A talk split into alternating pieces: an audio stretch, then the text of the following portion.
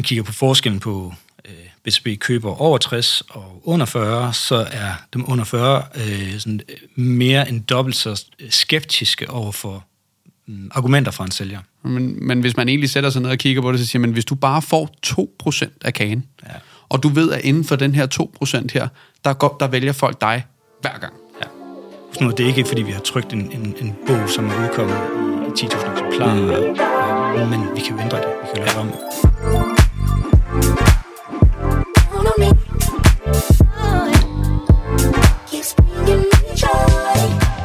Hej og velkommen til endnu en episode af podcasten Drevet af Content. Den podcast, hvor vi er nysgerrige og stiller skarp på alt, hvad der handler om brugen af content. Jeg er din vært, Niklas Askling, og jeg er stifter og ejer af virksomheden Fobi, hvor vi lever af at fortælle virksomheders historie gennem foto, video og nu også podcast. Og jeg har været meget, meget spændt på øh, at møde dagens gæst og snakke om dagens emne, som er B2B-content, og hvordan man skaler B2B-virksomheder gennem noget vanvittigt fedt content, og også hvilke tanker, der går bag. Og jeg vil introducere dagens gæst, og det vil jeg som altid i kamera nummer to. Fordi at dagens gæst, han er uddannet på Danmarks Journalisthøjskole og har arbejdet med kommunikation og marketing for øh, B2B-virksomheder gennem 15 eller mere end 15 år. Øh, så har han været medstifter og medejer af et øh, inbound-bureau, som endte med at blive verdens største HubSpot-bureau. Så det er altså noget af en, noget af en, en mand med resultater, vi har i studiet i dag.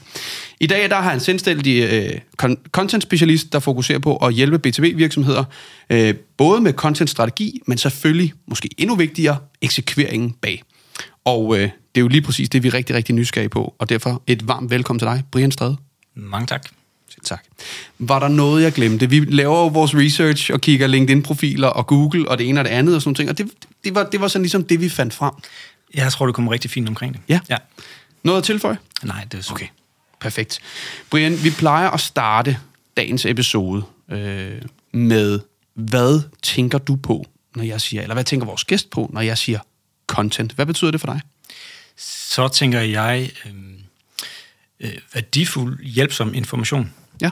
Øh, det er der, hvor B2B-content virkelig kan noget, synes jeg. Altså det her med at skabe værdi begge sider af bordet. Ja. Så selvfølgelig som et redskab for den virksomhed, som udgiver indhold og gør det for, som et led i sin salgsproces jo i ja. bund og grund. Ja. Men der, hvor det rigtig virker, det er jo der, hvor det også på den anden side af bordet hos modtageren rent faktisk gør en forskel. Øh, man bliver klogere, det bliver stand til at træffe en bedre beslutning. Ja. Så det her med rent faktisk at skabe værdi, både for den, der er afsender på det, og den, der er modtager på det, det er der, hvor content, det, eller det, det er sådan rigtig content, ja. som jeg ser det. Ja. ja, fordi at hvis det bare er for... Hvis du har en kunde, der siger, jeg, skal have, jeg, jeg har en strategi og noget, noget, jeg gerne vil have lavet her, du hjælper dem med det, men at det kun, eller det primært er for deres skyld, og det ligesom hjælper deres, men at, at, at, at det bliver meget salgsagtigt, eller der ikke rigtig er noget, der resonerer super meget med, med modtageren, så er der vel heller ikke særlig meget succes i det, tænker jeg. Nej, fordi så er du afkoblet den vigtigste del af det hele. Altså, modtageren og modtagerens øh, mål og udfordringer og behov og alle de ting, som content kan være med til at, at understøtte, som mm. man kan tale ind i ved hjælp af content. Og, ja. og det er jo der, man er nødt til at tage hele sit udgangspunkt, hvis ja. man skal lykkes med det. Øhm, og det er også der, hvor det nogle gange, hvor kæden hopper af, det er jo så, hvis man ikke kigger nok på det, og kigger mere på, hvad har vi egentlig selv lyst til at sige, eller hvad synes vi er allermest spændende, ja. og så rammer ved siden af skiven i virkeligheden, ja. fordi man ikke har fokus på, hvad der er allervigtigst for ens kunder. Mm den klassiske, hvor man selv sidder og synes, man er for fed, men man glemmer bare lige at, have, at huske, hvem det er, man snakker til. Ikke? Ja, eller bare have fokus på de forkerte ting, altså, ja.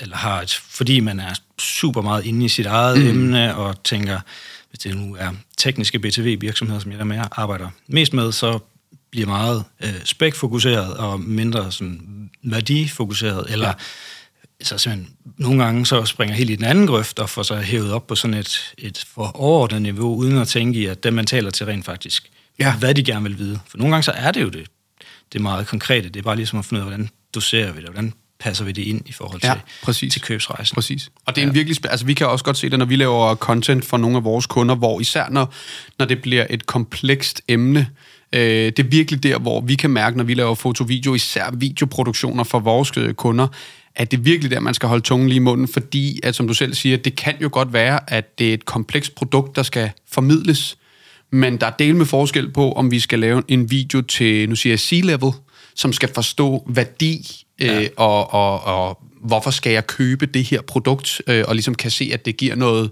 return, Præcis. øh, kontra hvis du skal, hvis du skal øh, kommunikere til specialisten, Ja. som sidder i den givende virksomhed, som ikke nødvendigvis er beslutningstager, men er ham, der skal bruge det på et day-to-day basis, ja. Ja. som godt kan tage det her spec sheet og sidder bare og tænker, nej, hvor er det lækkert, ikke? Ja, præcis. Så man skal virkelig være skarp på, på hvem der er modtager der. Øhm, Inden vi går sådan rigtig ned i det her B2B-content og måden, man arbejder på, måden du arbejder på med virksomhederne, hvordan synes du, og hvordan ser du, at BTC og B2B-content adskiller sig allermest fra hinanden øh, i den måde, man udformer contentet på?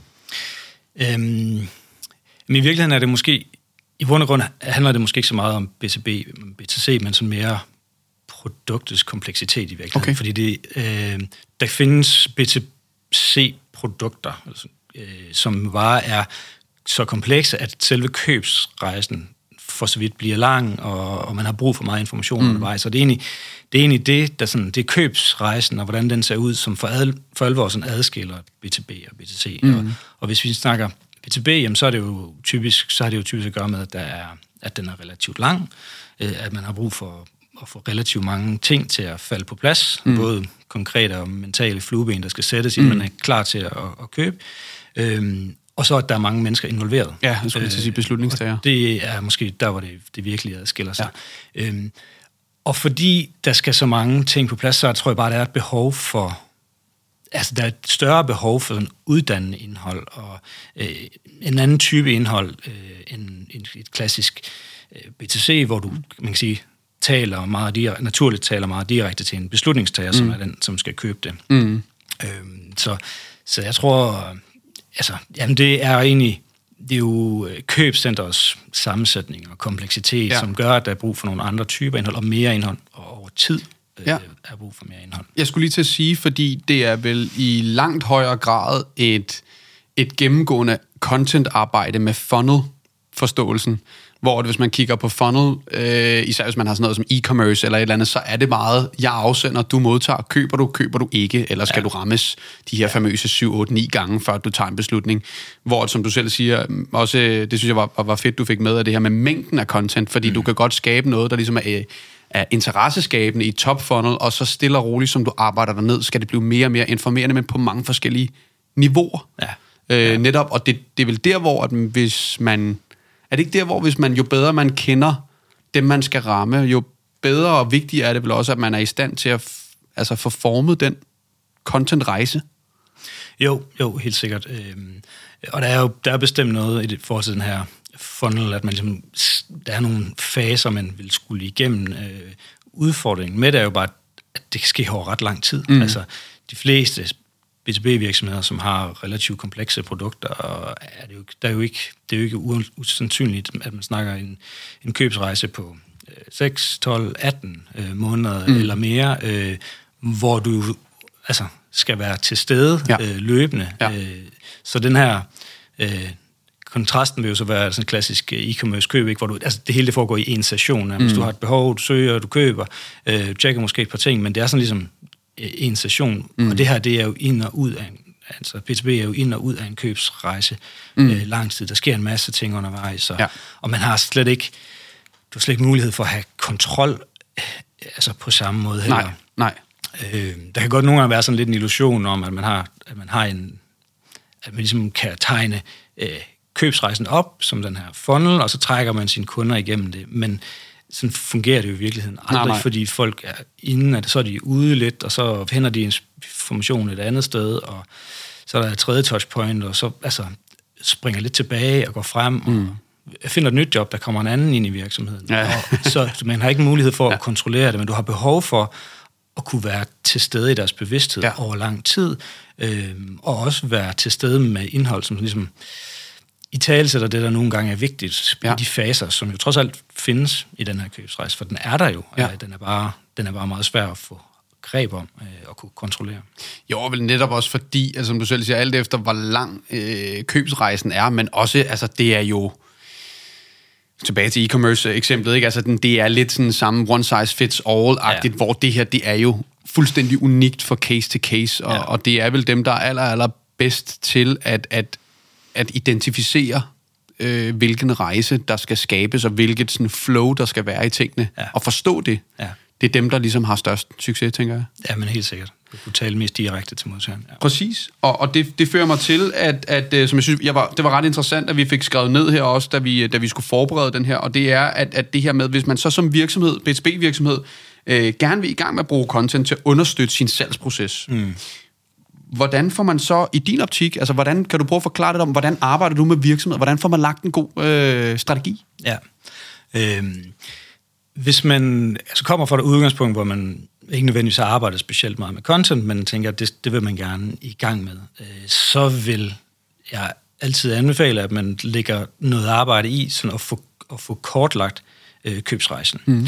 Øh, og, og, og velvidende, at, øh, at det er en kompleks størrelse, så kan den jo godt, det kan godt sættes lidt på formel, øh, så det bliver, fordi det er med til at kunne gøre det operationelt. Mm. Så altså, øh, og jeg er sådan øh, rundet af sådan en inbound øh, marketing skole, kan man sige, øh, og tænker, og når jeg tænker købsrejse, så er det øh, sådan bundet op på, på tre faser, altså en awareness-fase, en consideration-fase og en decision-fase. Okay. Øhm, og, og der er ligesom nogle ting, som lige meget hvad, så er der, skal man igennem de her de her faser, for præcis. at kunne nå frem til en Ja, beslutning. Nogle gange kan det gå hurtigere end andre gange, øhm, og man kan springe frem og tilbage, men, men der vil alligevel næsten altid være ligesom noget på spil i de her tre faser. Så tag udgangspunkt i sådan en model, og så simpelthen begynde øh, at, at kortlægge, øh, hvordan ser vores målgruppe ud, og altså meget gerne ned på, på specifikt personaniveau. Øh, hvem er det sådan specifikt, vi gerne vil tale til mm, nu? Hvem har vi for nu? Og så prøve at sætte øh, nogle ord på, hvad er det, de gerne vil opnå i en given fase? Hvad er det for nogle pains, de helt specifikt har? Øh, hvem interagerer de med? Hvor henter de information? Altså, hvor kan vi ligesom finde et touchpoint med dem? Ja, Øh, klart. Hvordan er, de, hvordan er deres, deres mindset øh, i den her del af fasen? Mm. Altså, er det, er det frustration? Er det nysgerrighed? Er det, eller hvad er det, som er på spil? Mm. Det er også et spørgsmål om, hvordan vinkler man det indhold, man har, så man ligesom taler ind til der, hvor de er. Mm. Øhm, og så, hvordan kan vi, ligesom, hvad kan vi gøre for at hjælpe dem videre fra der, hvor de er, til det næste? Øh, så lad os sige, det var fra en awareness-fase til en consideration-fase, så vil det være over i, hvordan får, vi, hvordan får vi de hjulpet dem videre, sådan at vi også er med, når de skal ind og overveje forskellige øh, løsninger. Ja. Øh, og så den, den sidste, som måske er den, den allervigtigste, som er, sådan, hvilke helt konkrete spørgsmål stiller de øh, sig selv mm. og Google mm. øh, og deres kolleger og, og deres, øh, deres netværk. Øh, hvad har de brug for at få svar på? Ja. i de her faser. Og det vil være nogle helt forskellige ting, som er på spil i de her øh, tre faser, og det bliver mere og mere øh, konkret på, på produkt og så videre, jo længere man når frem selvfølgelig. Øhm, men men at lave sådan en, en session, øh, altså langt, man kan nå langt ved simpelthen at, at tage den internt, øh, tage de folk i virksomheden, som har kundekontakt, salg, øh, kundeservice, øh, og, og køre sådan en, en, en workshop og prøve at få det her skematiseret. Mm. Og så på siden af det øh, lave øh, en række kundeinterviews, øh, både Klart. med nogen, der er blevet kunder, det er typisk dem, som man har en eller anden form for relation til det, til at det er muligt at få fat i dem. Mm. Endnu bedre, hvis det er nogle af dem, som ikke er blevet kunder, Ja. øh, man har haft kontakt med, men har valgt en anden løsning, øh, og som prøver at afdække det samme. Ja. Øh, og så, når man har, når man får det ligesom dokumenteret, øh, så har du man et, et fantastisk godt udgangspunkt for at kunne lave en contentplan, mm. som understøtter, hvad der er på spil i hver af de her tre faser. Ja. Øh, og der vil du have ret hurtigt ligesom have de første øh, 25 stykker øh, idéer til content på plads, Ja. øh, som ikke er, øh, og hvad kunne også være spændende, eller nej, det var, kom vi også lige til at tænke på, det kunne også være sjovt, men Ja. som er sådan helt, det her, det gør vi, fordi vi ved, det er vigtigt, og fordi vi bruger det som et redskab til at prøve at flytte folk Præcis. videre i deres Ja, kunderejse. ja, ja, præcis. Øhm, så det vil klart være step 1, øh, at få, få det fundament på plads, mm. øh, fordi så har du virkelig noget at stå på i forhold til at lave noget indhold, der giver mening for din modtager. Ja, klart. Og som ikke bare bliver, netop som du siger, en, en god idé eller eller andet, men der ja. Ja. ligger faktisk et rigtig, rigtig grundigt arbejde, et godt fundament for, at man ja. Ja. siger, men nu er det ikke bare... Øh, og, og bare så noget som, at man siger, jamen her i den her fase skal det være noget informerende, her i den her fase skal det være noget, der viser, hvilken værdi, hvilke pains det klarer, osv. osv. Ja. Ja. Det vil Ja. være... Hvad, jeg hører det også som om, at det, vil være, det er noget, hvor man skal være virkelig skarp på, at mellem de her tre faser, du beskriver, at, at som virksomhed, der gerne vil kommunikere, øh, skal ligesom være skarp på, hvordan holder vi vores modtagere, vores kommende kunder bedst muligt i hånden? Hvilke udfordringer er der i den her håndholdning fra fase til fase? Hvilke, hvad løber man ind i der? Jeg tror, noget af det, en af de udfordringer, man løber ind i, er lidt det, vi taler om med, med, med tiden. Altså, og at det ikke er en særlig sådan kontinuerlig proces nødvendigvis. Ja. Øh, jeg, tror, at, jeg tror, der er mange virksomheder, som vil kunne måske ikke genkende til at have prøvet øh, sådan helt øh, klassisk øh, lead nurturing, eller lead generation øh, forsøg. Vi laver en e-bog, så laver vi et, øh, henter vi nogle permissions, så laver vi et øh, lead nurturing workflow på 3, 5, 7 e-mails, eller sådan mm. et eller andet, mm. som eksekverer over en måned, halvanden, og så kan vi ligesom med dem trække dem fra den ene til den anden, og igennem den her, og så ja, på et tidspunkt, så slipper asfalten jo bare op, og mm. det er bare længe før købsrejsen overhovedet er. Altså, jeg tænker, det her, det er, noget, det, så er vi jo ligesom igennem, samtidig med, at vi så kan sige, vi ved alle sammen, at det tager typisk 18 måneder fra det første touchpoint, til de er der. Så, og de to ting harmonerer jo ikke. Nej. Øhm, så, så jeg tror, en af de største udfordringer, det er jo at finde ud af, hvordan er vi, hvordan er vi til stede over tid? Ja. Altså, hvordan, hvordan sikrer vi egentlig, at, at vi er der, når tiden, timingen også er der, ikke? Ja. Øh, fordi det er ikke nødvendigvis enkelt. Øh, det kræver kontinuerligt indhold, og at man, at man også tænker det ind i sin øh, distribution og så videre. Ja, ikke? ja klart. Hvordan, øh, hvordan skruer du et forløb sammen, eller hvordan arbejder du med kunder, hvor at der ikke er... Jeg kommer bare til at tænke på, hvis nu man som kunde ikke nødvendigvis er super skarp på, om det eksempelvis er 18 måneder, 12 måneder og sådan nogle ting. Der, hvordan går man til sådan en opgave, hvor der simpelthen mangler information? Bliver man eksperimenterende, eller hvad, hvad, hvad gør man der i, i, i din optik? Jamen, det, kan, det gør man jo et eller andet sted, men man går til kunden, tror jeg. Øh, altså, det vil være det oplagte. Så hvis man, hvis man i sådan en øh, proces, som den jeg skitserede, man prøver måske lave en intern session og finde ud af, hvad, hvad ved vi og hvad ved vi ikke, så opdager man jo typisk også, hvor er de blanke felter egentlig. Altså, mm. hvad er det egentlig, vi ikke helt føler os på sikker grund i forhold til. Øh, og så går man i gang med at tale med sine kunder og finde ja. ud af, hvordan det er. Ja. Øh, men altså, selv de her virksomheder, som siger, at det tager 12-18 måneder, de har jo også eksempler på nogen, hvor det så har taget 6 uger eller sådan noget. Ikke? Så det, det er jo ikke det er jo sådan noget, det er noget generelt noget, mm. øhm, så det er svært at sige, det, altså, det er aldrig den samme proces for alle, mm. når det er, er på den her, øh, når vi snakker den her type, som er komplekse B2B-produkter. Ja. Oplever du nogle gange, at, øh, at, at virksomheder, du arbejder med, kan have svært ved, eller, eller er der nogle... Jeg har sådan en eller anden idé om, at, at, at virksomheder, mange virksomheder er for dårlige til at snakke med deres kunder.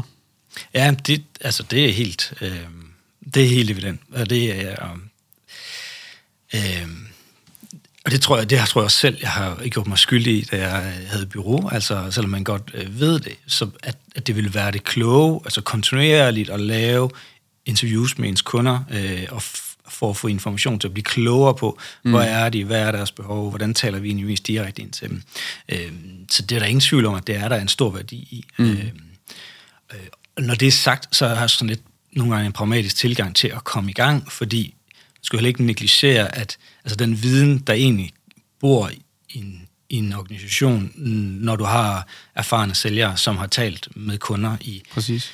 10-15 år, øh, og kundesøgsmedarbejdere taler med dem hver dag. Altså, man ved ret meget om det i virkeligheden. Så ofte så er det jo et spørgsmål om at finde ud af, hvordan får vi rystet den her viden ned på bordet, ja, og få det struktureret, så vi kan bruge den. Altså, mm. Så vi er enige om det også, altså, så det bliver noget fælles viden, mm. og så vi kan øh, gøre det operationelt. Ja. Øh, fordi typisk så, så bor den et eller andet sted i organisationen, øh, ja. men er bare ikke specielt sådan operationelt, fordi man har ikke rigtig gjort noget for at sætte det i system.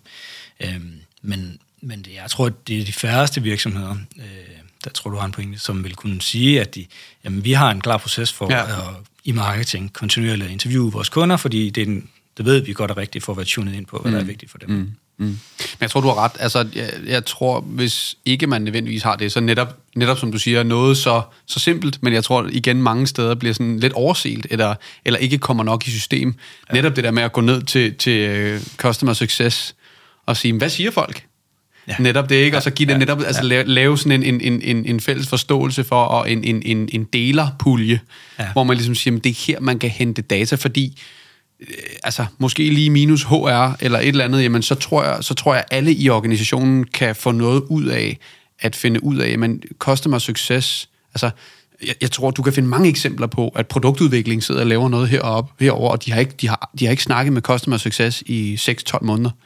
Og så sidder de og skruer på et eller andet, de synes er genialt, og vi skal have sådan en knap op i hjørnet. Ja, ja. Og, og dem inde i øh, kundeservice, de sidder og siger, men prøv at høre, de vil bare gerne have, at når man trykker på den der knap, så fungerer det. Ja. Og det gør det ikke. Nej, præcis. Så, så, så det tror jeg er, er, er en virkelig, virkelig god pointe. Øhm, du har postet lidt på LinkedIn, vi har fulgt lidt med, øh, at der skal mere bottom funnel content marketing øh, til for at sælge B2B. Vil du ikke prøve at sætte nogle ord på, hvad mener du med det? Jo, øhm, så det specifikke post, det udsprang egentlig af øh, en rapport, en Gartner-rapport, der hedder Future of Sales, øh, som har en hel masse, synes jeg, interessante pointer i forhold til, til B2B-salg, som så naturligt også kommer til at hænge sammen med, med content, og hvordan tænker man content. Øh, og nogle af pointerne, det er jo sådan noget som, at hvis man kigger på forskellen på øh, B2B køber over 60 og under 40, så er dem under 40 øh, sådan mere end dobbelt så skeptiske over for mm, argumenter fra en sælger. Okay. Øh, og lige omkring halvdelen har slet ikke lyst til på nogen tidspunkt i løbet af købsrejsen at have kontakt med en sælger vil bare gerne selv kunne køre det som en digital salgsproces. Mm. Øhm, og, og det betyder jo, øh, at, man, at man er afkoblet som virksomhed, potentielt set afkoblet hele sådan, den, sådan, den en-til-en interaktion, som man ja. ellers har været vant til. Øh, og en anden pointe for undersøgelsen er nemlig, at man har Garden arbejder med sådan 60, de kalder buying jobs i løbet af en købsrejse, øh, som er ligesom seks ting, som et, en given virksomhed skal have på plads for at kunne købe et eller andet. Ikke? Øhm, og, og undersøgelsen viste, at altså, hele vejen fra, man tænker måske, altså, i den indledende del, sådan en awareness-fase, ja, så vil man lade sig inspirere af website og så videre, men hele vejen igennem, faktisk helt til sådan, det, det så kaldes, kaldes uh, validation og consensus creation øh, hos, hos køberen, der er websitet en, et næsten lige så vigtigt touchpoint. Øh, ligesom mange, som benytter sig af websitet, som er en uh, interaktion med en sælger. Mm. Øhm, så du er nødt til også at kunne tænke, tænke content ind, som rent faktisk kan understøtte den sidste del af købsrejsen. Det, der mm. foregår hos kunden i den sidste del af købsrejsen, fordi de forlader sig på at kunne finde den information. Mm. Altså, det er, altså, man vil ikke...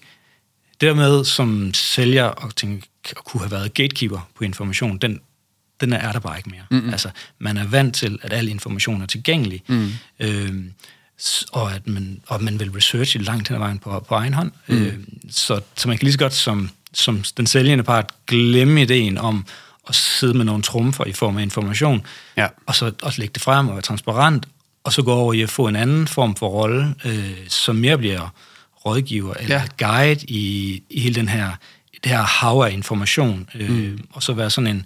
Og det er jo det, alle sælgere virkelig også gerne vil, altså være sådan trusted advisor, mm, øh, som, som kan guide ens kunder. Øh, der er nogle gange et stykke vej fra at sige det, altså til at gøre det, men, men pointen er god nok med, øh, og, og i højere grad blive mere en rådgiver end en mm. sælger, og det der, jeg mener, at man øh, altså, der har marketing absolut en rolle at spille i forhold til ja. så at understøtte det med ja. noget værdifuld information, ja. øh, med, noget, med noget content, som rent faktisk kan bruges til det her. Ja. Jeg er meget enig, og det er jo også, det er jo også derfor, at man, det er jo ikke nyt, men de sidste par år i hvert fald har set en større og større øh, tendens og trend til, at marketing og salg er, er altså nu en sammensmeltet unit, fordi den ja. ene kan ikke klare sig uden den anden. Netop som du siger med, at man både man gerne vil, men man er også blevet mere en trusted advisor som sælger, og det er også en federe rolle at have, fordi at man i højere grad kan gå ind og så sige, men jeg ved, eller jeg kan høre, at du er informeret, kære kunde. Lad mig hjælpe dig i, netop som du siger, at navigere i det her information. Vi havde selv et godt eksempel på vores, øh, med vores hjemmeside på et tidspunkt, hvor jeg havde en, der, øh, en kunde, jeg snakkede med, hvor noget af det første, vi snakker om i, i telefonen, var, hvor er det dog fedt, at der er priser på jeres hjemmeside. Ja. Vi har sådan paketeret tingene meget, sådan, mm. hvis det er den her. Sådan, så man ligesom kan gå ind og sige, at jeg er på udkig efter en video, det er den her type. Ja. Og så kan man nogenlunde se, hvilke lejde, hvis man skal arbejde med os, det ligger i. Fordi så kan man også bare selv søge videre. Ja. Og i bund og grund er jeg jo også mere interesseret i som sælger, at jeg får nogle kvalificerede opkald, eller jeg kan række ud til nogen, som har vist interesse, og de så er informeret, fordi ellers så starter vi samtalen med at sige, jamen du er klar over sådan og sådan, og hvad har du af budget? Når, når det var en tredjedel af det, vi koster, ja. så er den jo ikke længere. Nej, præcis. Så, så, så det synes jeg giver, giver super god mening. Har du nogle gode eksempler for, for at arbejde med dine kunder på, på nogen, der har været ekstra gode til det her bottom funnel content, og være den der trusted advisor, og har forstået det der med, at, at man skal ikke sidde og gate content længere, men at man skal vise folk vej? Øhm, man, kan, man kan for så vidt godt arbejde med det som, som, som gated content, øh, hvis, det, hvis værdien bare er, er høj nok. Øh, men, men mere det der med, at man slet ikke vil lægge noget frem. Altså, ja, vi har eksempler på, altså nu nævner du pris, som er sådan et, et meget godt eksempel. Øh, og det er noget, som, altså det vil jo selvfølgelig være noget, som, som gør sig gældende, sådan bottom funnel, men det er egentlig også noget, som altså er på spil undervejs, fordi du spurgter ind på noget, og så bliver det mere og mere relevant. Mm. Men pris er jo virkelig sådan et parameter, hvor, hvor rigtig mange B2B-virksomheder stadigvæk er sådan, jamen, ej, det kan vi ikke skrive noget om, fordi det skal vores konkurrenter helst ikke vide. Nej. Og altså, de har nok en, en relativt god idé. Øh, og når det kommer til stykket, og igen, jamen, hvem er det nu, vi kommunikerer til? Altså, er det vores kunder, eller er det, eller er det vores mm. konkurrenter? Mm. Og selvfølgelig kan der være øh, information, som er sådan helt forretningskritisk, som man ikke vil lægge frem, men altså, man kan sagtens åbne mere op. Mm. Og det er helt klart noget af det, som vi også ser, når virksomheder har gjort det og skriver sådan meget konkret om pris, så er det noget, som, som, som trækker trafik og, og anledning til konverteringer også. Ikke? Mm. Øhm, og, og kan man ikke sætte priser på, for altså, nu I sætter helt konkrete priser på, og det, det er super fedt. Der er nogen, man kan sige, hvor øh, B2B-virksomheder, hvor komplekst, altså det kan, det kan godt være sådan noget ja, projekt, ja. hvor man siger, okay, det er jo svært lige at sætte, ja. det koster x 100.000 kroner, men man kan jo sagtens tale om pris. Mm. Altså man kan sagtens tale om, at det er inden for en eller anden ramme, ja. eller det er under de her forudsætninger. Ja. Øh, og hvis et scenarie ser ud på sådan og sådan, sådan jamen, så vil din pris være cirka det her.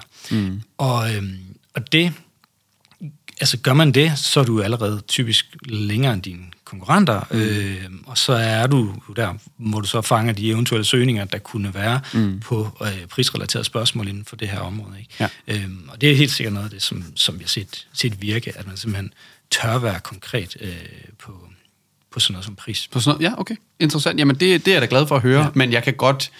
Jeg kan godt se, at der selvfølgelig kan være noget, ja, noget kompleksitet, når vi begynder at snakke store projekter, hvor mm. det er mange, mange øh, små øh, bidder af information, der skal stykke, og det er der er forskel på det her og det her, og det, det, det kan svinge lige pludselig, så kan det svinge med en kvart million eller et eller andet, ikke? Ja. Så, så kan det selvfølgelig være sværere og sværere, men, men det er også, vi skriver også, vi lægger ligesom en bund på vores forskellige produ- produkter, og så skriver, at det er fra. Ja, præcis. Det er fra den her pris, fordi ja. så kan folk også ligesom sige, men hvis der så kommer noget ovenpå, så kan jeg forvente, at det bliver lidt dyrere, men så har man sådan en nogenlunde indikation. Ja, fordi virkeligheden er jo altså, det, at det kommer an på, men man kan jo godt så fortælle, hvad det er, det kommer an på. Ja, ja, altså, præcis. Og, og så er du allerede noget længere. Ja, præcis. Brian, vi er nået til vores øh, segment, sådan cirka halvvejs, som hedder Vis mig dit content. Og ja. øh, til dig, kære seer, lytter, der er med derude. Hvis du lytter med på en af dine podcast-tjenester, øh, så synes jeg lige, du skal tune ind på øh, YouTube i stedet til den her del af podcasten, for det er her, hvor vi viser øh, et stykke content, som vi har bedt vores gæster med, noget, der har personlig eller professionel øh, betydning, eller begge dele, øh, men noget, der øh, for os, vi kan godt lide at sige, det er noget, der har en god historie, eller noget, der sådan ligesom, øh, noget, noget, som vores gæst kan, kan uddybe lidt. Og Brian, du har taget en e-bog med, ja. og det synes jeg var fedt, fordi vi har fået rigtig, rigtig mange fede eksempler på videoklip og LinkedIn-opslag og sådan noget, og du har taget en e-bog med. Vil du ikke prøve den? Vi viser den på skærmen her samtidig med, at du taler. Jo. Vil du ikke prøve at, at uddybe? Jo, jeg tænkte, jeg ville tage sådan et rigtigt old school uh, øh, BCB-content-format uh, yes, med. Uh, men altså, uh, jeg har gjort det, jeg har taget det her, fordi uh, jeg har flere årsager, men uh, altså historien bag det er, at det er et stykke indhold, jeg har lavet for fem, et halvt, seks år siden, eller sådan noget, i sin, uh, i sin første udgave, som er, er den, jeg har taget med, øh, som hedder Marketingchefens Guide til Hotspot. Og, øh, og det er en, vi har brugt den, øh, da jeg var i, øh, havde et bureau, øh, som et, øh, som et øh, lead-genererende element. Mm. Og det har genereret rigtig mange leads gennem årene, og været et touchpoint for, for omsætning, for rigtig meget omsætning over årene også. Så det er sådan et, det er også et eksempel på, at hvis man laver noget indhold, som er det, man kalder evergreen indhold, ja. øh, og tænker det som, at altså på den lange bane, så kan du selvfølgelig bruger man noget tid og nogle mm. ressourcer på det mm. der, men altså den ROI, der kommer tilbage over tid, bliver til sidst rigtig høj, fordi det bliver bare ved med at kunne fungere. Øh, og det er selvfølgelig blevet opdateret lidt øh, mm. undervejs, og øh, både i, i layout og indhold, men, øh, men kernen af det er sådan set det samme, øh, som det, øh, der nu har levet i, i nogle år efterhånden. Mm. Mm. Øh, og så er der sådan i, øh, skal man sige, i vinklen på det nogle, en vigtig pointe, synes jeg, som er det her med at være specifik, øh, både på din målgruppe, altså, så det ikke er den store guide til marketing automation, men marketingchefens guide til HubSpot. Ja, præcis. Øh, fordi så er der lige pludselig en hel masse, som det er irrelevant for, og der er nogen, som det er rigtig relevant for. Mm. Dem, som er øh, som, som vi rigtig gerne ville tale med, som var marketingchefer, der var ude for at afdække det her marked, og var spået ind på, at det kunne være HubSpot for eksempel, de skulle, de skulle bruge. Ikke? Jo. Øh, så, så der findes også en salgschefens guide til HubSpot. Øh, men, øh, men det er sådan et, øh, det er et helt klassisk format, men øh, er også øh, sådan et, som, som hjælper folk til at øh, få nogle af de, noget fundamental viden på plads for at kunne træffe en god beslutning. Altså, hvad kræver det her af mig? Mm. Øh, hvordan, øh, hvad kan jeg egentlig få ud af det helt konkret? Mm. Øh, og, og hvad kan jeg forvente? Og så, videre. så man er klædt på til at gå videre i sin øh, ja. købsbeslutning. Ja. Og nu nævner du det her med netop det der med, at man, man, man indsnæver det, og man gør det specifikt. Og det betyder selvfølgelig, at man gør det meget fedt, rigtig, rigtig fedt for en, en mindre gruppe tit og ofte, øh, og sortere en masse fra. Oplever du nogle gange, at folk måske prøver at være lidt for brede og, og fagne lidt for, og så bliver det sådan noget mm, one yeah. size fits all men ja. så fitter det heller ikke rigtig nogen. Der er ikke rigtig nogen, der kan se sig selv i... Ja, ja men jeg tror, det er en, jeg tror, det er en meget klassisk øh, faldgruppe, mm. øh, at man er bange for at vælge fra. Øh, og så ender man med at være ikke ret meget for nogen, i stedet for at være nogen. rigtig ja. meget for ja, nogle få. Ikke? Øh, og altså, i virkeligheden, det er, jo, det er jo meget sjældent, man har hørt nogen fortælle historien om, at efter at vi valgte en niche og valgte at zoome ind, så faldt vores forretning lidt fra hinanden. Altså, sådan går det jo ikke. Det er jo altid, og hvor var det godt, at vi turde vælge fra, fordi nu fylder vi virkelig noget ja. for nogle få. Ikke? Øh, og, og du behøver jo ikke at være altså, du behøver ikke være alt for alle. Hvis du kan være Præcis. den vigtigste inden for en rimelig snæver kategori, jamen, så er du... Så jeg, jeg, tror, det er, jeg tror, det er sindssygt vigtigt, sådan rent forretningsmæssigt, at du vælger fra, og jeg tror, det er endnu vigtigere i forhold til content, fordi der jo bare er så meget. Altså, mm. virkelig... Altså, den informationsstrøm, der er, og alt det indhold, der bliver produceret, du skal gøre noget for at skille, skille dig ja, ud, og, og det er, og selvfølgelig er der noget, øh, altså, og det er jo ikke bare et spørgsmål om at være, være, være kæk og sjov, men du skal være super relevant og ja. målrettet. Ja. Øhm, og, og der, jo mere du kan snævre ind, jo, vigt, jo mere relevant bliver du bare. Ja. Jeg, jeg, jeg synes, det er, det er spot on, det du siger, og netop det der med folk, der prøver at fagne for bredt. Og jeg tror også, især når man så snakker B2B, potentialet er jo tit og ofte enormt. Mm. Og det der med, at man måske nogle gange bare lige glemmer, og siger, vi, vi vil det hele, og vi, vi vil erobre det hele, eller, eller whatever, og man siger, mm. vi vil have så stor en markedsandel som muligt. Men, men hvis man egentlig sætter sig ned og kigger på det, så siger man, hvis du bare får 2% af kagen, ja. og du ved, at inden for den her 2% her, der, går, der vælger folk dig hver gang. Så er det mere end rigeligt. Du kommer til at arbejde dig selv ihjel, men eller også så skal du... Så, så det er netop det der med, at, at, at, at man virkelig får, får stillet skarpt, ikke også? Fordi ja. at, ellers så bliver det bare noget udvandet noget, og så, ja. så, er, man, så er man ikke noget for nogen. Præcis. Øh, så det, det tror jeg, du har, du har mega, mega, mega ret i. Øhm, vi snakkede lidt omkring noget, noget content, og også den her e-bog her, og, og det her med, at man skal i hvert fald passe lidt på, når man har noget, og skaber den her e-mail flow, øh, og så er der syv touchpoints og sådan nogle ting, og så dør den lidt. Nu har du fået det her til at fungere. Hvad er det, du tror i den her e-bog, udover noget forfin, at du har forfinet den overvejs, eller undervejs? Hvad er det ellers, du tænker, der har været sådan ligesom succeskriteriet ved, at den har fået seks års liv indtil videre, og bliver ved med at leve? Hvad altså, har I gjort? Men den fungerer bare som format, fordi den er sådan meget... Øh, altså, den afdækker, eller passer ind på sådan en klassisk afdating af et marked. Og mm. vi, mhm. skal, vi skal kigge på det her, øh, det vi gerne vil lidt klogere på.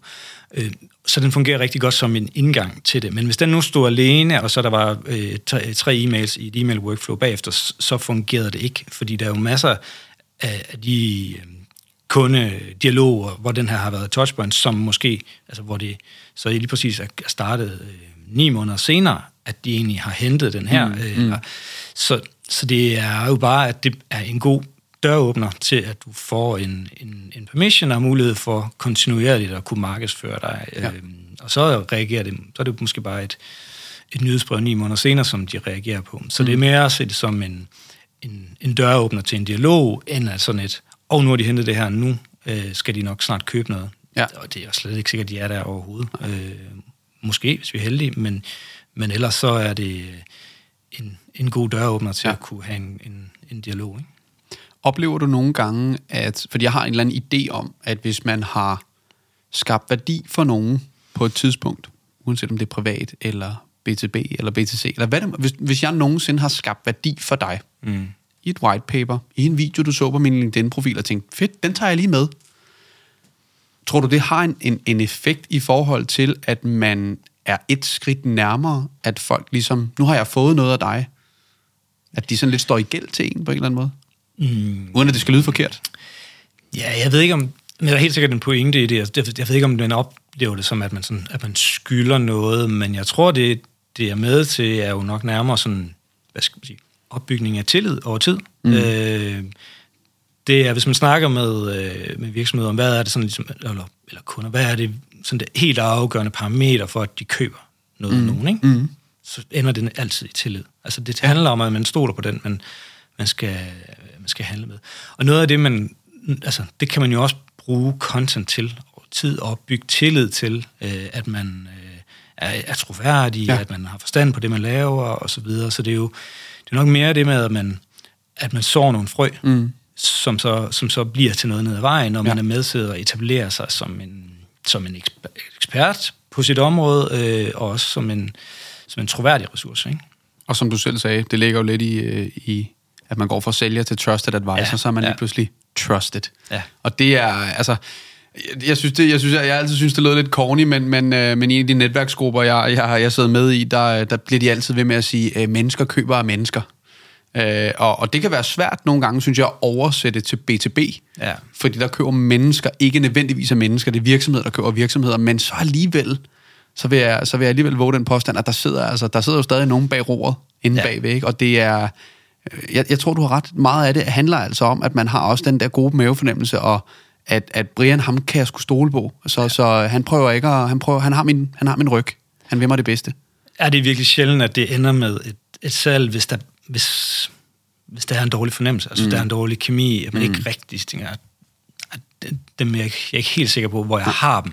Fordi så er der for meget på spil. Altså, mm. så er der for meget på spil, så man egentlig tør risikere det. Øh, typisk Øh, hvis, det er, hvis det er B2B-salg, så det kan det godt være nogle relativt høje beløb, og det er så også typisk andres penge, du handler for, og din egen. Altså, du sætter lidt dig selv på spil også, mm. i forhold til, at øh, hvor skideballen skal rettes, hvis det nu mm. går dårligt, mm. så du, altså, du er nødt til at have en god mavefornemmelse. Så, så der er helt sikkert noget personligt på spil, og det er jo klart, mennesker handler øh, med mennesker. Ja. Øh, det er ikke det samme som BTC, det samme som BTB, men det er stadigvæk, ja. at, at selvfølgelig øh, man skal slet ikke negligere den der menneskelige forbindelse. Øh, den er, den er super afgørende ja, for, at det ender i noget. Ja. ja.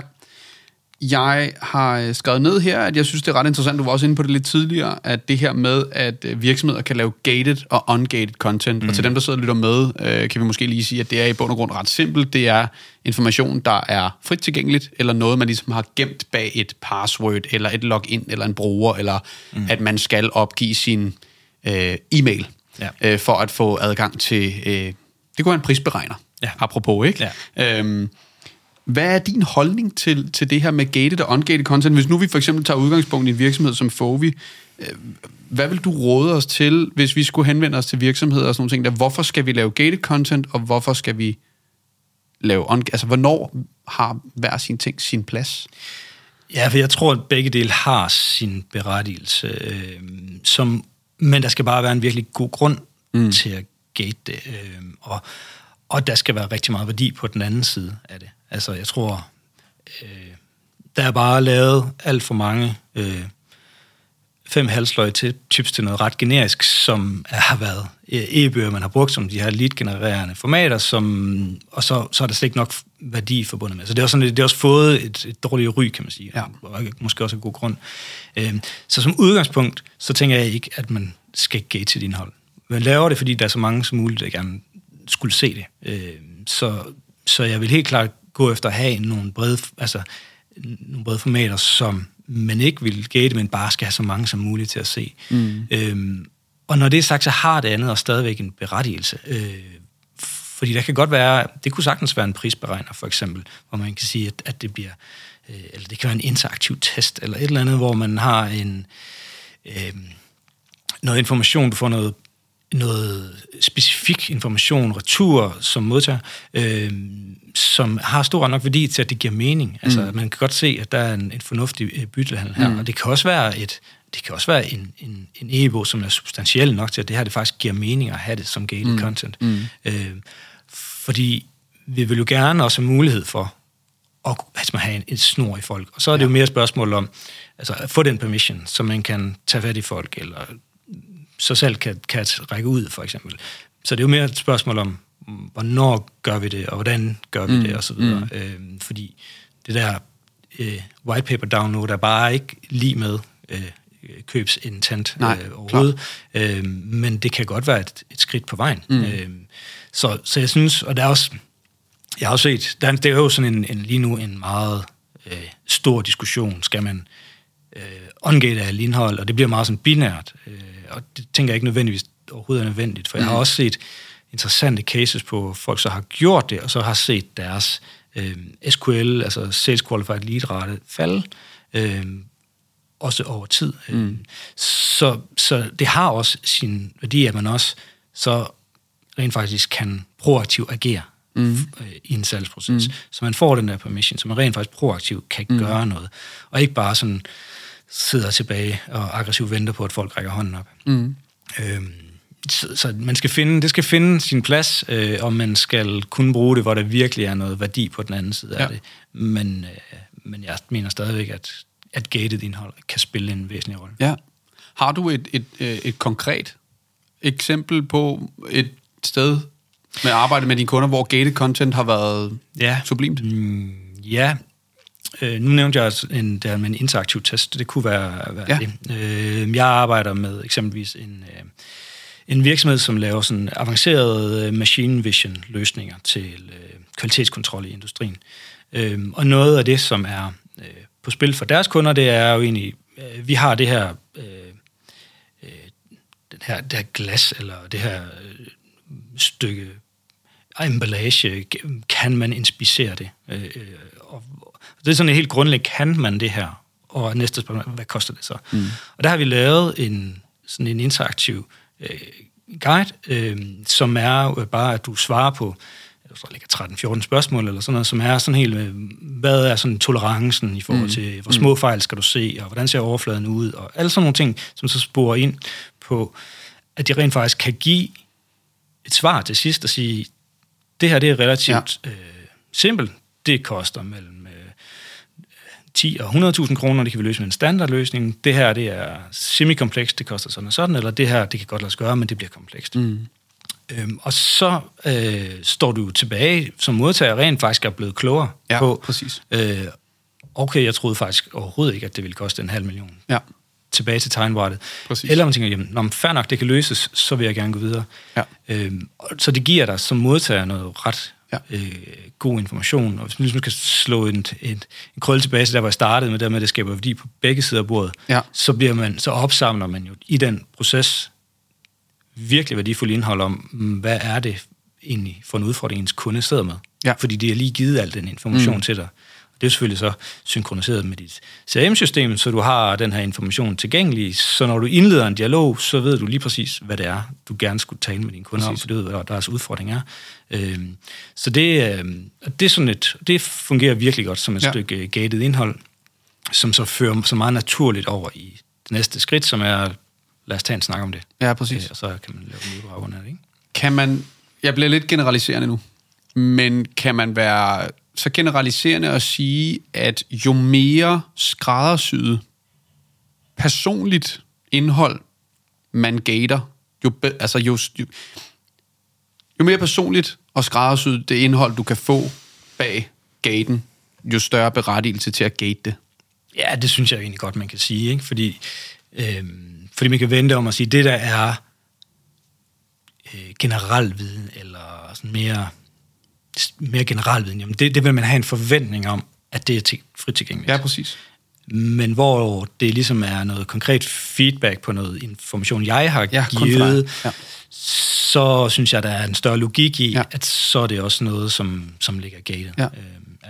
Jeg er enig. Og jeg, jeg tror også, apropos det der med, at det, lidt den anden side af bordet med, det, er ikke så meget mere, jeg synes, det er blevet lidt meget brugt, men især det der på, på LinkedIn, hvor man ser, at folk har et eller andet white paper, eller et eller andet, som er relativt generisk, fem gode tips til, hvor man sådan, hvis man lige googler lidt, kunne man nok godt finde det lignende. Ja, ja. Men hvor folk netop har lavet det sådan semi, det er jo ikke gated, men det er sådan en, sådan, hvis du kunne tænke dig, at jeg sendte dig det her, så smid lige ja tak. Ja. Og så bliver det sådan en semi-ting, fordi jeg får alligevel lidt lov til at i hvert fald få den information, at du er interesseret i det her felt. Ja. Okay, så kan jeg række ud til dig i en privat besked eller et eller andet, uden at det bliver sådan noget.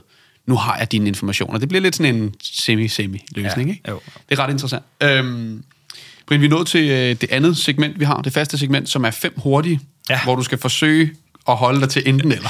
Jeg skal prøve. Øhm, og øh, vi starter med sociale medier eller e-mail marketing. E-mail. Ja. Skal en tekst være grammatisk perfekt skrevet? Det er jo der, hvor mit øh, journalistiske hjerte bare vil sige, selvfølgelig skal det det. Og jeg mener også, at det, man skal tage det alvorligt, at, at man skriver øh, rigtigt, og man Ja kommunikerer nej? professionelt.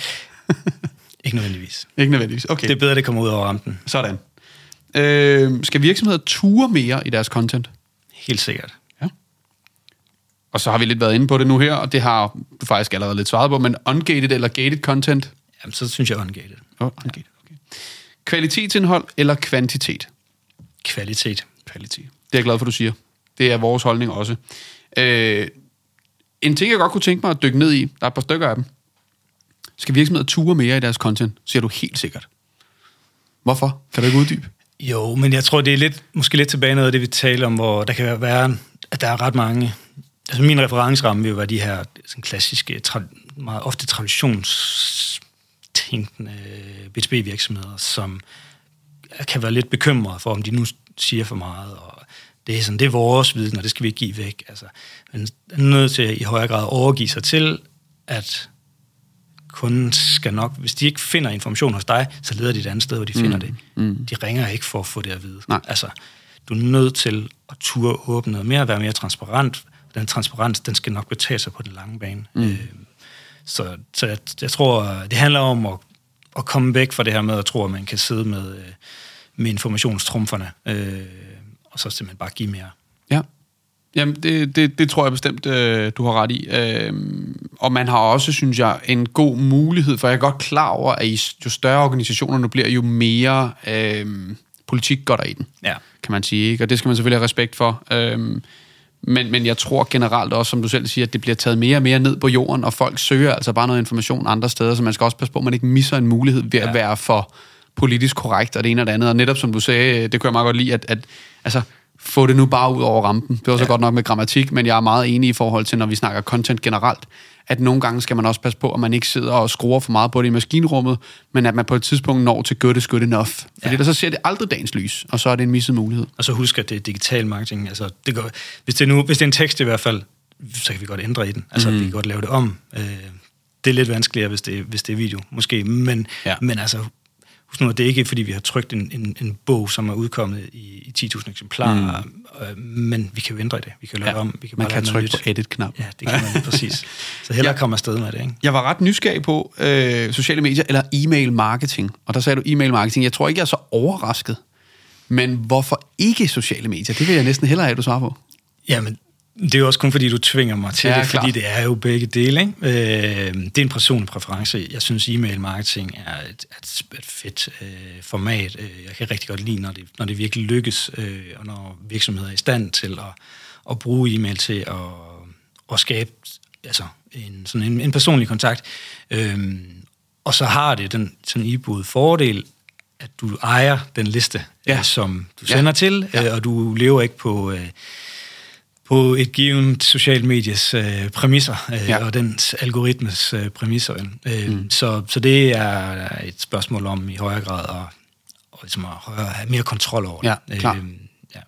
Jeg tror også, at det er jeg kan virkelig godt tilslutte mig, og det, vi bruger det ikke så meget selv, men jeg kan godt se, at det, begge dele har måske også øh, et eller andet sted en meget forskellig plads i en funnel. Ja, øh, en e-mail marketing ligger langt længere nede, hvor det måske er, det er i hvert fald noget nemmere sådan lige at, at scratche overfladen på sociale medier, og netop i awareness-fasen, ikke? Ja. hvor man så begynder at sige, så, så man kan sige, du får jo alt andet lige også nogle mere kvalificerede folk gennem din e-mail marketing, så du kan også målrette, og du ved også, mere, hvor tit og ofte på sociale medier, synes jeg, der er man tvunget en lille smule mere til at være den brede, ja, og du kan ikke være for specifik, vel? Ja, og det vil jo så, det ene vil være indgang til det andet. Ja, vi skal ikke ja, være svært. Der er, ikke, der er ikke meget ved at, at, at sætte alt uh, ind på e-mail marketing, hvis du ikke har nogen lister at sende til. Mm. Og den vil du typisk skabe ved for eksempel at have aktivitet på sociale mm. medier. Mm. Så, så det ene kan ligesom ikke rigtig eksistere så godt uden det andet. Nej, jeg er meget enig. Britt, vi er nået til, øh, til slut og der øh, slutter vi altid af med at høre lidt omkring, øh, hvordan at øh, vores gæst ser øh, content fremadrettet, mm-hmm. og fremtidens content for BTB. Nu var vi lidt inde over det her med, at, at, at man måske skal ture lidt mere, og jeg synes, du kommer med rigtig mange fede, øh, fede pointer i forhold til, at, at at folk sådan øh, rejse med et brand og med en virksomhed har ændret sig i forhold til, at man også, det er ikke så nyt, men at man er begyndt at søge noget mere selv, og man, mm. man er længere ja. tid om at række ud og så sige, nu vil jeg gerne høre fra jer. Ja. Nu har jeg gjort. Ja. Hvordan ser du øh, dit arbejde udvikle sig med virksomheder sådan det næste år eller to i forhold til den content-rejse, man skal på, og hvilke ting synes du er vigtigt at, at, at fremhæve? Øhm, jamen jeg tror, jeg tror bare, at den proces, som jeg har været i gang over nogle år, den vil bare blive forstærket. Altså, mm. Det vil bare blive mere digitaliseret. Der vil være ting, som... Altså, der vil være køb, som for 5-7 år siden havde været utænkelige, at de kunne have, været, have foregået digitalt, som, som vil komme til at være en ren digital øh, købsproces. Øh, så, så det tror jeg vil blive forstærket. Øh, og ellers så er det jo... Altså, så synes jeg, noget af det, som er... Hvor det virkelig bliver rørt i gryden nu, er jo AI, og hvordan kommer det til at spille ind i forhold til contentproduktion og, og så videre. Øhm, hele, ja, det, det, hype, der er omkring ChatGPT lige nu, og hvad der kan komme ud af det, det bliver, det bliver virkelig interessant at se. Ja. Ja, og, og også, altså, er det, er det sådan ganske kort, for det kunne vi jo lave en hel episode om ja. i sig selv, øh, og vi har faktisk også en, der kommer til at snakke lidt AI på et tidspunkt af, af vores gæster. men, men, men, men også sådan lidt, er, er det noget, tror du, som, som vil gøre folk overflødige? Nej, det tror jeg ikke, det er. Øhm, men og jeg tror også, der sådan, at, at der ret hurtigt kommer en generel konsensus om, at det, er, det kan ikke stå alene, men det er et super godt hjælpeværktøj. Yes, præcis. Øh, og jeg bruger det også selv i, i contentudvikling, øh, fordi det er, øh, det er et virkelig godt hjælperedskab, øh, synes jeg. Mm. Øhm, så, så jeg tror mere, det er at finde ud af, hvordan bruger vi det som medspiller. Ja, præcis. Øh, men altså, det er jo da, når det er sagt, så er det jo også altså, relativt nyt, og hvordan ser det så ud om to år? Det tror jeg, de færreste tør helt spå om, i mm. hvor godt kan det blive. Ja. Jeg tror, de fleste er sådan lidt mindblown over, hvad det kan lige nu. Ja. Øhm, men altså, det bliver et spørgsmål om, tror jeg, at finde ud af, hvordan bruger man det som, ja. som til at give input, fordi det, det jo så også gør, hvis du bare ligesom slipper det løs, vil jo sandsynligvis også bare være, at du, meget, du kan nemt få lavet noget indhold, men du kan også nemt få lavet noget relativt generisk indhold. Meget. Så der vil jo så også blive en bane at spille på for dem, der går i en anden retning, øh, og, og tænker mere originalt, end det du ville kunne gøre, hvis du bare forlader dig præcis, på Præcis, præcis. Jo, jo, og, og jo, jeg, jeg er meget enig, øh, men, men jeg, og jeg er glad for, at du siger, det, det er min samme, det, den, den samme holdning, jeg har, men jeg, jeg kan se, det deler vandet lidt i det der med, at, at man, man siger, nej, det skal vi ikke have, eller og robotterne overtager i forhold til, at man siger, lad os nu gøre det til, altså det er, det er her. Ja. Og det er kommet for at blive. Ja, det er. Øh, så, så lad os nu se, hvordan vi, vi gør det til et redskab og hjælper os selv. Altså, fordi hey, hvem kunne ikke godt tænke sig at få frigivet øh, halvanden, to timer i at sidde og knaste et eller andet sted selv, som netop skal være fem gode grunde til at bruge whatever, X. Ja, ja. Jamen, få der en eller anden til at skrive det til dig, og få sat nogle, sat nogle slides op, og så skal du lige lægge sidste hånd på værken selv, og give det dit eget spiff, ja. og, så, og så er det der. Ja. Øhm, det synes jeg er interessant. Øhm, det aller sidste, som jeg gerne vil, øh, og som vi håber på, at, øh, at du vil efterlade øh, mig og lytterne med, det er sådan dit bedste råd til, øh, når man skal arbejde med B2B-content og sådan noget. Vi har været ind over mange forskellige ting, så der har været rigtig mange gode tips og træs, øh, tricks. Øh, men måske slutligt, øh, hvad vil være til dem, der sidder og lytter med, dit bedste råd til, hvis man skal i gang med den her B2B-content-rejse? Mm. Øh, har du sådan et, et, øh, et godt råd der? Altså, udover ligesom at få lagt det fundament, hvor man har indhold, som taler ind i de enkelte dele af kunderejsen, så man er sikker på, at man har understøttet de ting, der er vigtige øh, for ens kunder, jamen, så tror jeg, der tror jeg, det er, bliver at, at få etableret sådan et mere øh, øh, løbende spor, content-spor, som kunne være en podcast, eller kunne være en, en videoserie, eller noget i den retning, som, øh, som kan være med til sådan kontinuerligt at positionere ja. øh, og, og, ja, er faktisk i høj grad det her med at positionere og vise, hvad er vores sådan specielle take ja, på præcis. lige præcis vores branche, så man kan komme til at, at stå lidt ud, øh, og så man bliver husket. For det her med at være top of mind over en meget lang købsrejse, jamen, så, så det her med at have sådan et always on øh, spor, hvor man kontinuerligt øh, udgiver øh, noget, noget indhold, der taler ind i lige præcis det, man gerne vil være kendt for, det, det tror jeg er afgørende. Det er ikke nemt, og det kræver en masse ressourcer, men jeg tror, det er det er super afgørende for at få succes med det. Og jeg vil lade den stå der, og jeg er rigtig glad for, at du taler ind især podcast nu, nu når vi sidder her, øh, for vi ser mange af de samme øh, ting, øh, ja. og især med... Øh, med, med områder, øh, industrier, brancher, whatever, øh, hvor at, at der måske lidt mangler den der thought leader, øh, eller hvad. Det er en podcast eksempelvis, kan jo godt være noget, hvor man siger, men vi skaber et rum, hvor at vi gør plads til, at vi snakker om det her, ja. og det er vores felt. Og hvis man lige pludselig bliver den, der har skabt det rum i den branche, Præcis. så har man en rimelig, øh, en rimelig høj plads på hylden, ikke? Det er lige det. Ja. Fedt. Brian, tusind tak, fordi du gad at, at kigge forbi. Tak for det. Det sætter jeg mega stor pris. Og øh, tak til dig, som øh, enten lyttede eller så med. Igen, vi er på alle podcast-tjenester, og så er vi selvfølgelig også at finde på YouTube, drevet af content, hvor du kan se det hele på video. Og øh, indtil vi ses igen næste uge, hvor vi har en spændende gæst i studiet endnu en gang. Ha' det rigtig godt. thank you